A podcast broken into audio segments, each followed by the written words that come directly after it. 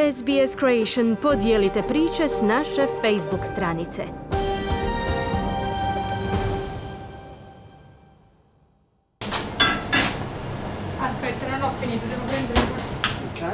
Kao i većina australskih tvrtki koje se pokušavaju održati tijekom pandemije koronavirusa, Talijanski restoran kome je vlasnik David Bizignano morao je promijeniti način poslovanja sa serviranja hrane gostima na hranu po narudžbi koja se preuzima ili dostavlja na adresu naručitelja.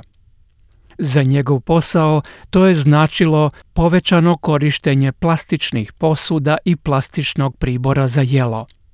David Bizignano kaže da je to bila teška, ali ključna i nužna promjena. I've tried to find the different products, but unfortunately when it comes to uh, deliver pasta, Pokušavamo pronaći različite proizvode, ali nažalost kada je u pitanju isporuka tjestenine, nečega što je vruće, teško je pronaći zamjenu plastici, kaže Bizinjano. Ostale uslužne djelatnosti kojih je u središtu Melburna najviše u uskim ulicama i prolazima također su prešli na takav način rada i korištenja plastičnih posuda. Većina rijetkih posjetitelja kafića čiji je vlasnik Markus McNamara ostavlja svoje šalice za kavu za višekratnu upotrebu kod kuće. We've got uh, quite a sort of environmentally friendly market that come, comes to Jungle, but um, it would be nice to uh, recycle a little bit more. Imamo prilično ekološki osviješteno tržište u našem kafiću, ali bilo bi lijepo reciklirati još malo više kad ovaj problem prođe. Pete Schmigel, glavni direktor Australskog vijeća za recikliranje, kaže da su nove navike građana Australije već vidljive u našim kontejnerima za odlaganje otpada. Well, the amount of plastic coming through the system is largely unprecedented because this is an unprecedented situation and the consumption patterns Količina plastike koja dolazi kroz sustav prikupljanja otpada uglavnom je bez presedana jer je i situacija bez presedana.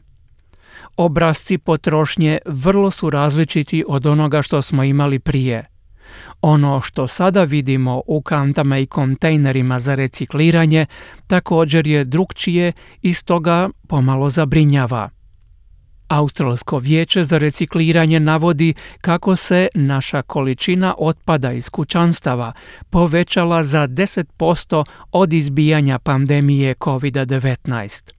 Iz vijeća dodaju kako se stopa otpada za recikliranje gotovo udvostručila. Otišlo se i dalje. Povećao se broj građana koji pokušavaju reciklirati neodgovarajuće predmete – predmete koji se inače ne recikliraju, poput medicinskih rukavica, maski i većine šalica za kavu u kojima se sada kupuje kava. Ovaj problem nije ograničen samo na Australiju. Prema informacijama i pričanjima još je gore u zemljama gdje je stopa infekcije COVID-19 viša i gdje je oprema za osobnu zaštitu obavezna. Ronioci u Francuskoj redovito pri svojim ronjenjima nalaze medicinski otpad na dnu Sredozemnog mora. Francuski parlament najavljuje raspravu o primjeni oštrijih mjera kažnjavanja i novčanih kazni u iznosu od 300 eura kako bi se suzbilo ovakvo ponašanje pri odlaganju i razvrstavanju otpada. No vratimo se u Melbourne gdje Dave Bizignano izražava nadu kako će odbaciti upotrebu plastike onoga trenutka kada njegovim gostima i kupcima bude dopušteno ponovno objedovati u restoranu. I'm uh, definitely looking at serving pasta in a regular plate. So not in a plastic. Definitivno jedva čekam kada ću poslužiti tjesteninu u odgovarajućem tanjuru, a ne u plastičnoj posudi kazao je Dave Bizignano, vlasnik talijanskog restorana u Melbourneu. Kliknite like, podijelite, pratite SBS Creation na Facebooku.